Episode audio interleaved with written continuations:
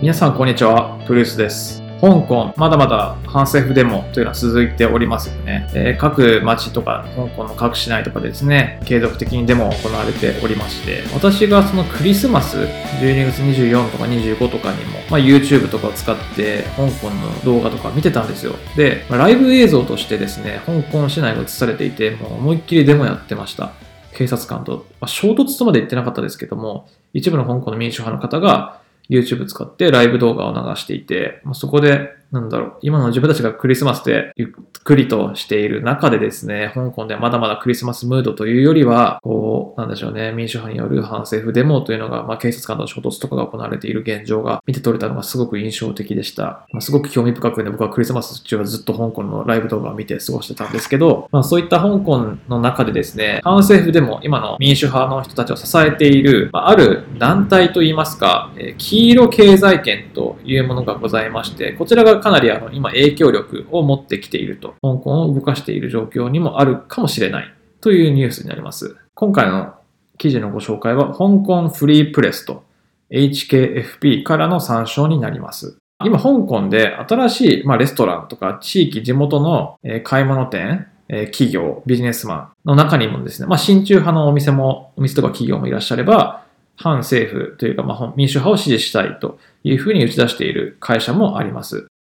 その今のデモに参加している若者たちを擁護してサポートしている人たちがおりまして、まあ反政府抗議活動の運動にとっては今のところ欠かせない。まあ具体的に言うと、抗議デモの方々にですね、食事を提供したり、まあそういった形で、なんでしょう、自分たちの生活を犠牲にしてまで抗議をして、香港のために戦おうという人たちをサポートするためですね、まあ企業とまあ、一般のデモの参加者が一体となってこういう運動が進められているんです。例えば2019年10月に香港立法評議会、内閣国会みたいなところですよね。そこでまあ逃亡犯条例の改正案が、改定案が正式に撤回された件について、その審議中であった6月12日、まず100人を超える地域の中小企業の中でですね、まあ、従業員たちが抗議に参加できるように会社を一旦休みにした取り組みという動きもあったんです。だから会社の中にもやっぱり民主を支持して抗議したいという従業員のためにそういった動きをした会社もいらっしゃったと。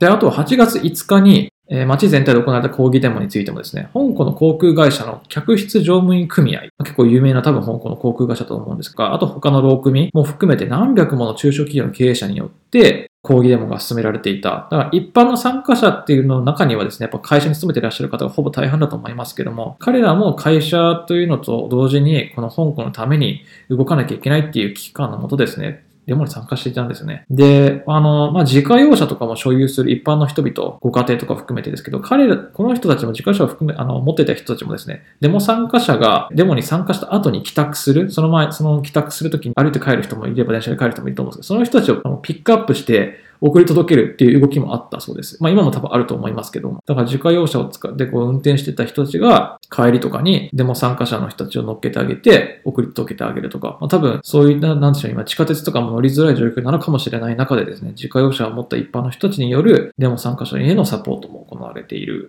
あと中産階級、ミドルレンジの人たちとか、あとビジネスセクターの人たちも、まあ、抗議者に対してですね、財政的な支援もしておりまして、まあ、先ほどあの物理的にというか、実際にこう抗議に参加するとか、ピックアップして送り届けるとかっていう話がありましたけど、財政的にも企業の形で支援がしているところもありまして、あの、612基金というのがあるんですけど、ね、抗議デモの参加者の民主派の人たちによって開設された、最初これ逃亡犯条例の改定案に対しての抗議して、逮捕されて告発された抗議者へのサポートのお金ですね。まあ、デモによる負傷者とか、医療費の支払いとかに対してこう使われるようなお金というのをプールというか取っておくための基金があって、この612基金に対して企業の人たちがそこにお金として入れているっていう状況も生まれています。あと寄付とかもね、集っているそうですね。で、まあこういった基金というのはクラウドファンディングとか街頭募金とかを通してですね、まあ約多分半年ぐらいにわたって1000万ドル以上集めたということで、まあこの1000万ドルはね、先ほどのデモ参加者の負傷した人に対しての医療費の支払いとか、逮捕された人たちの法的費用の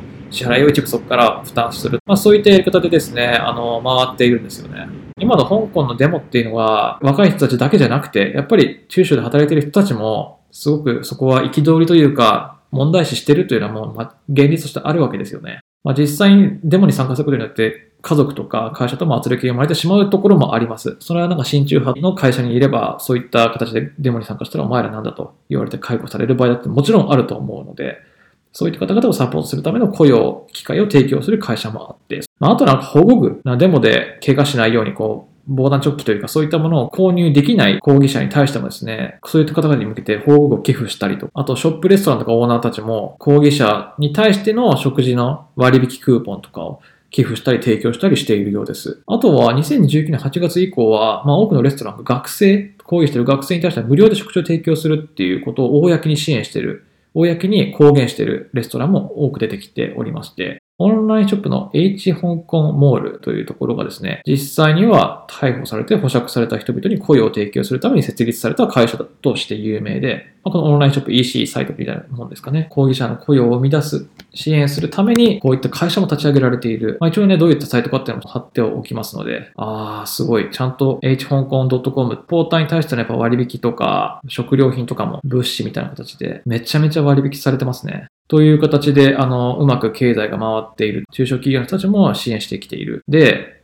その抗議者を支援してくれる人たちやお店っていうのがですね、まあその抗議デモの参加してる若い人たちの間で話題になりまして、で、彼ら、そのサポートしてくれる人たちのことを黄色いお店と呼び始めたんです。その黄色っていうのは、まあ、支援してくれる人たちのことを、こう、カラーでまとめているんですけど、で、さらに抗議デモ参加してる若い学生たちとかが、一般市民、デモに参加してない一般市民に対しては、対しても、その黄色いお店で、僕らを支援してくれる黄色いお店でなるべくお金を使って購入してくださいというふうに促しているんですね。で、逆にその反政府デモの抗議者というのが、中国と親しい会社とか施設とかに対してはボイコットを呼びかけているらしいので、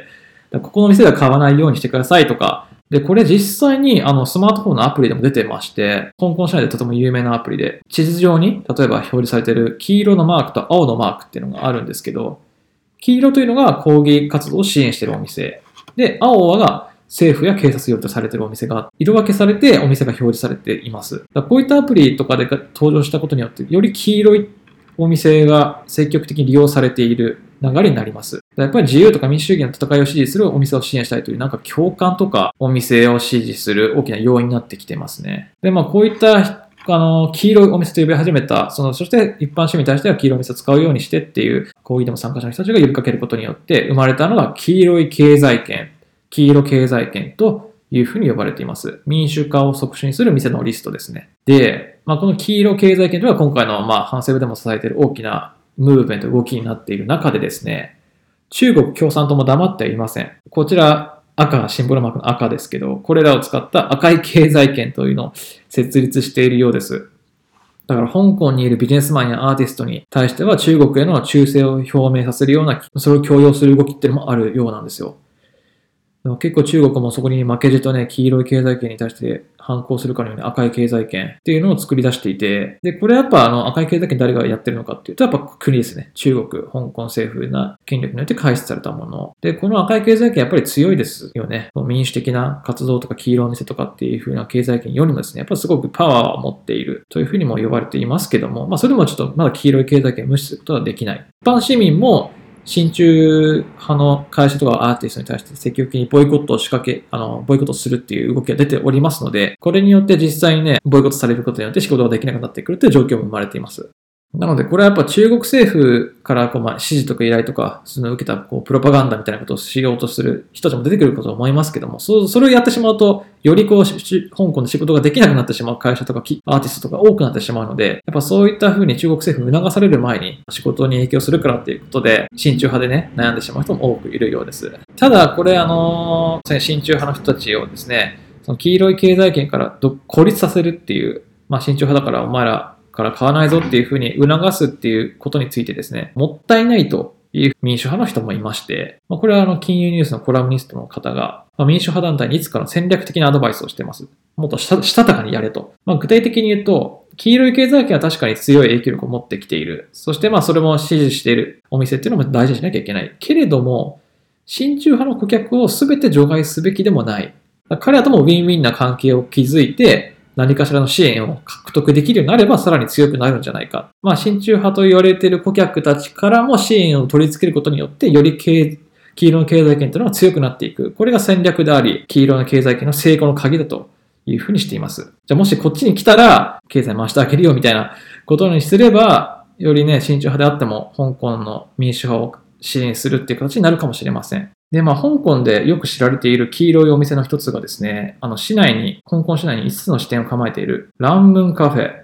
というカフェがございます。で、こちらオーナーの方がいらっしゃる、まあ、チョンさんという方がですね、まあ、従業員の一人がね、デモの際に逮捕されちゃったそうです。この方を抗議し、この方を逮捕されたのをきっかけに抗議者の支援を開始したそうです。その支援の過程で、オーナーの方はですね、多くの若い抗議者と知り合って、で、若い抗議者の中にはね、先の両親、両親との関係が悪化したりとか、仕事をしする場所がなくなっちゃったりとか、大学が休校になっちゃったとか、本当に迷っちゃう人も多くなったっていうことで、彼らを支えなきゃいけないっていうのが自分の役割なんじゃないか。支援センターを設立したりとか、衣服や食べ物を無料で提供したりとか、あと、ま仕事を作って雇用して、何かカフェの店員とか、仕事を与えるっていうことで、あの、サポートをずっと続けていけるような体制を作っているそうです。現在その支援センターには12人の抗議者が常勤スタッフとして雇用されているみたいですね。まあ、なので彼が言うにはやっぱ民主派の若者たちを支援するっていう良心的な私たちみたいな良心的ビジネスマンや企業をもっと生み出したいと。まあ、やっぱそれは香港のためであって、香港政府をまあ倒すというか、倒したことによって香港が本当に民主化されるっていうのがやっぱ一番大事なことなので、でそれに共感してくれるお店や企業を増やすことによって、サポートしやすい平和に向かって取り組みが進んでいくのではないかと。で、まあ収入の一部をね、寄付して民主派を支援する。まああと、まあこの黄色い経済圏にはまあ200万人、反政府の民主派コミュニティのメンバー含めて200万人いるらしいんですよね。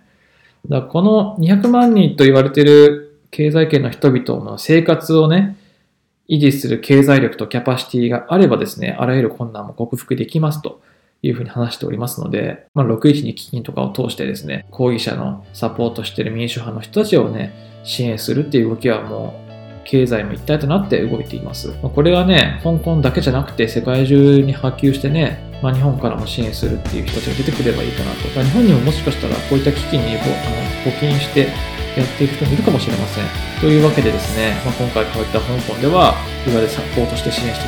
いける経済、黄色経済圏という存在があるというお話でした。また香港ね、お正月に大規模デモが行われる予定だということでですね、まこれも随時見ていきたいというふうに思います。